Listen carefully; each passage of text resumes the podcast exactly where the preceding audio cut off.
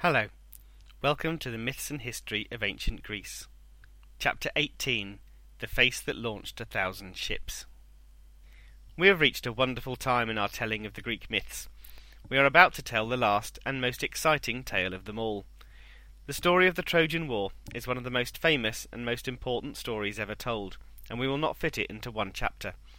We will not fit it into two chapters. We will not even fit it into three, four, or five chapters. No, the story of the Trojan War is going to fill the last nine chapters of our journey through Greek myth. These nine chapters will be filled with heroism and treachery, with heroes and villains, and, of course, with despair and hope. So, let's begin. The story of the Trojan War begins a long time before the war actually starts. As we heard in the last chapter, Heracles had thrown out the old king of Troy and replaced him with his son, a man now known as Priam. Priam became the greatest king the city had ever known, and rebuilt Troy so that it was once again one of the most powerful kingdoms in the known world. Zeus, though, decided the age of heroes had to end, and he used Troy to bring about his aim. Once Heracles had been brought up to Olympus, Zeus set about his plan.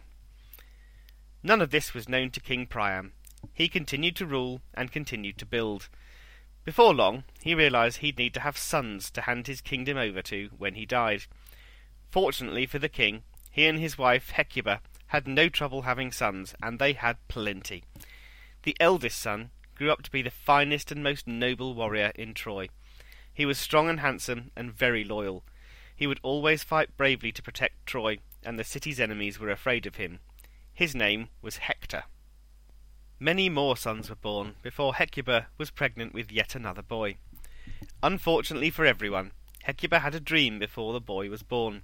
She dreamt she was actually giving birth to a flaming torch, which set light to the whole city and burned it to the ground.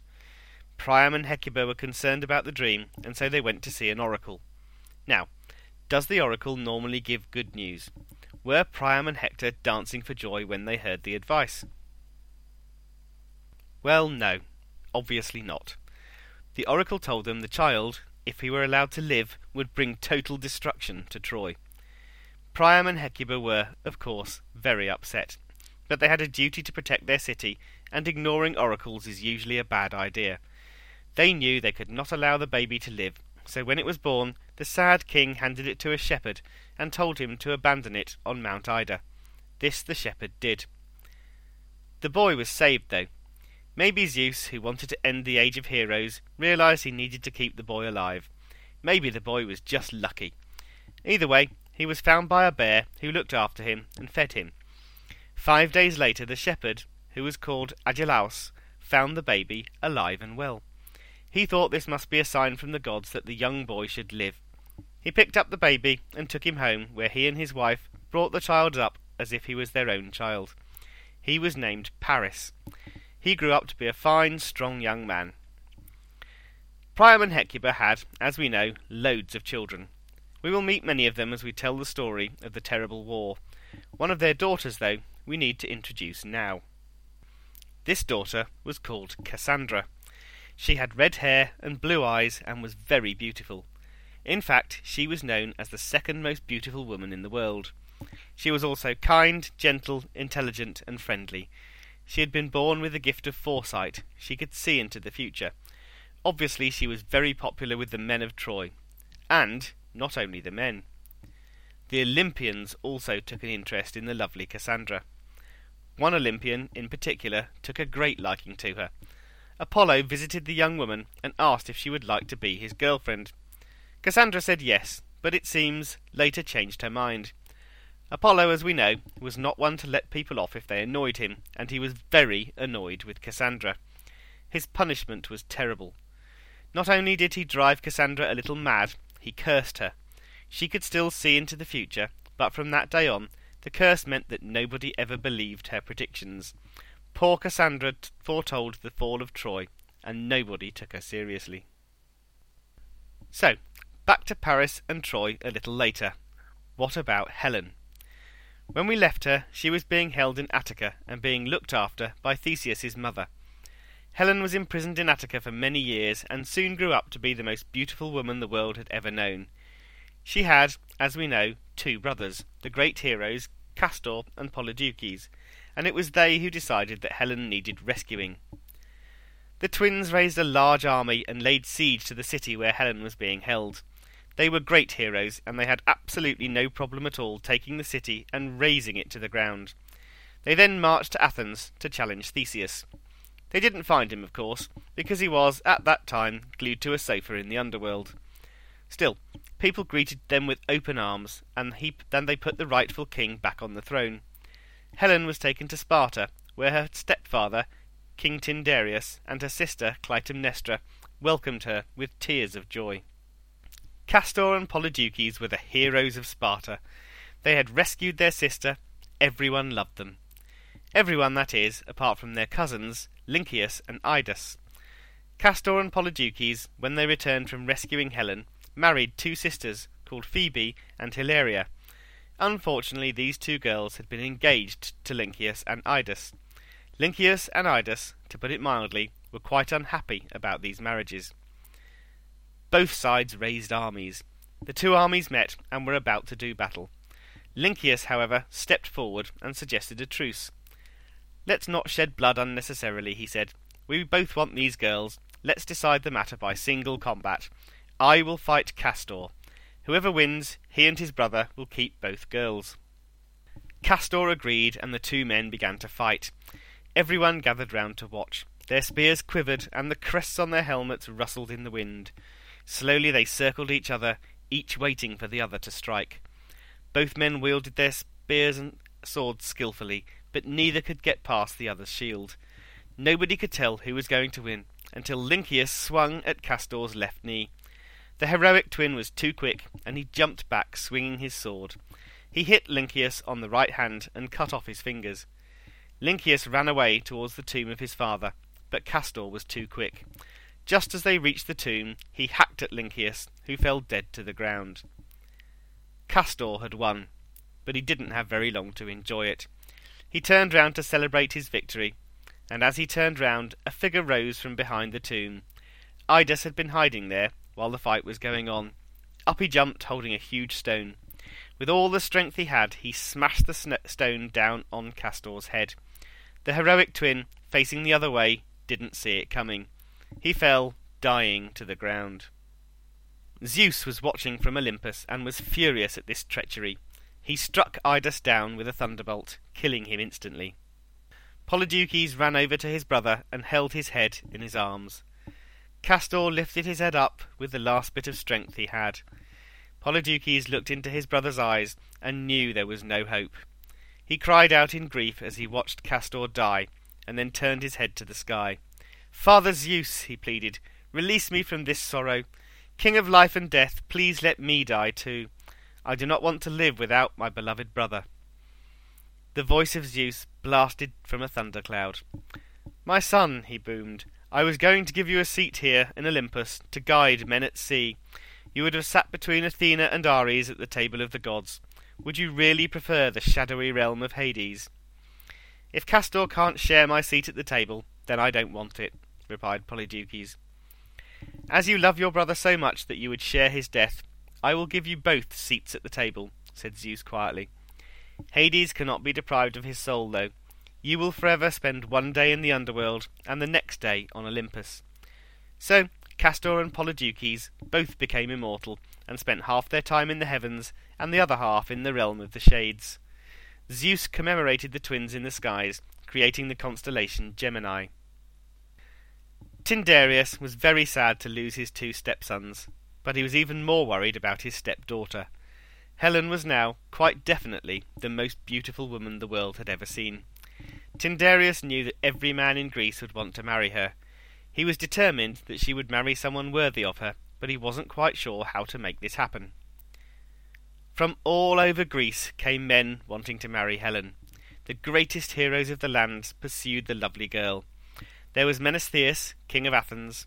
There was Podarces, king of Thessaly. There was Agamemnon, king of Mycenae, and his brother Menelaus. There was Ajax, son of Telamon, and Thoas of Aetolia. There was the very clever king of Ithaca, and there was Idomeneus from Crete. All came bearing gifts for Helen and Tyndareus. Poor Tyndareus did not know what to do. He was frightened to choose one of the kings in case he upset the others and caused a war. He knew he'd have no chance in a war against any of them. It was then that the king of Ithaca, the cleverest of the heroes, probably the cleverest man in Greek mythology, first showed just how cunning and how clever he really was. Mr. Clever suggested that Tyndareus make all of the kings swear an oath. They must swear that whoever was chosen must abide by the decision and promise to come to the aid of the winner if he ever needed it. Tyndareus thought it was a thoroughly splendid idea and agreed immediately. All of the kings willingly swore the oath. Tyndareus decided the winner would be the one who gave him the best presents. He accepted wonderful gifts from many of the kings, but it was clear who had given the finest. Menelaus was chosen to be Helen's husband. He was probably helped by his brother Agamemnon, and he married Helen's sister Clytemnestra. Mr. Clever also did well. He was allowed to marry a niece of Tyndareus called Penelope. And who was this cleverest of all the heroes? His name was Odysseus, and as we will hear the tale of the Trojan War, we will see time and time again just how clever he really was. So, Helen married Menelaus, who became heir to the kingdom of Sparta. Soon King Tyndareus gave up the throne, and Menelaus and Helen became king and queen of Sparta, and they all lived happily ever after. No, not really. This Trojan War wouldn't be nine chapters worth of story if they had. Well, now we have Helen of Sparta married to Menelaus, and we have Paris, son of the king of Troy, living as a shepherd on Mount Ida. It is the meeting of these two people that will cause the terrible Trojan War. But how is it possible that they will meet? How will a queen of Sparta and a shepherd possibly come together to unleash the fighting? Surely it will take something quite unlikely to make all this happen. And yes, it will. But what is it that caused Helen and Paris to meet? Well, it all happened because of a wedding. As we heard in chapter 3, Poseidon had been quite keen on a Nereid called Thetis. He had been put off, though, because he heard a prophecy that Thetis would have a son who would be greater than his father. As it happens, Zeus was also keen on Thetis, and he hadn't heard about the prophecy, so he decided that she should be his girlfriend. The king of the gods, though, had a lucky escape. The wise titan Prometheus told Zeus of the prophecy. Zeus had recently allowed Prometheus to be rescued by Heracles, and he believed the titan when he told him about the son of Thetis. He agreed with his, with his brother Poseidon that Thetis should immediately be married to a mortal. As we have already heard, the lucky man was the Argonaut Peleus. He was strong and heroic, and, it was agreed, would make a great husband for the immortal Thetis. Zeus decreed that their son would be the last of the heroes, and would fight in the Trojan War. A great and wonderful wedding was planned. It was to take place on Mount Pelion. Thousands of men and women were invited, and so were all of the immortals. It was to be a day of great splendour and celebration. Nectar and ambrosia were brought from Olympus in golden jugs and dishes and set upon silver tables. Hephaestus decorated the cave where the party was to be held with beautiful fire, which was harmless and cold to the touch. The wedding was as fantastic as it had been planned to be. The muses sang and the nymphs danced. Men and immortals partied together, and everyone was happy. Everyone had the most wonderful time. The immortals gave the couple amazing gifts. Chiron gave them a spear, made by himself, polished by Athena, and with a sharp point made by Hephaestus. Poseidon gave them two wonderful horses. The bride and groom were happier than any bride and groom had ever been before. There was just one person who was not happy. She hadn't been invited to the wedding because nobody liked her. She sat, alone and unhappy, and planned revenge. Before long, an idea came to her, and she smiled an evil smile. She stood up and made her way over to the party, carrying something. She walked into the wedding celebration and threw the item into the middle of the partying immortals. As she threw it, she smiled and walked away. Eris, the goddess of strife and discord, had just set in motion the events which would lead to the war.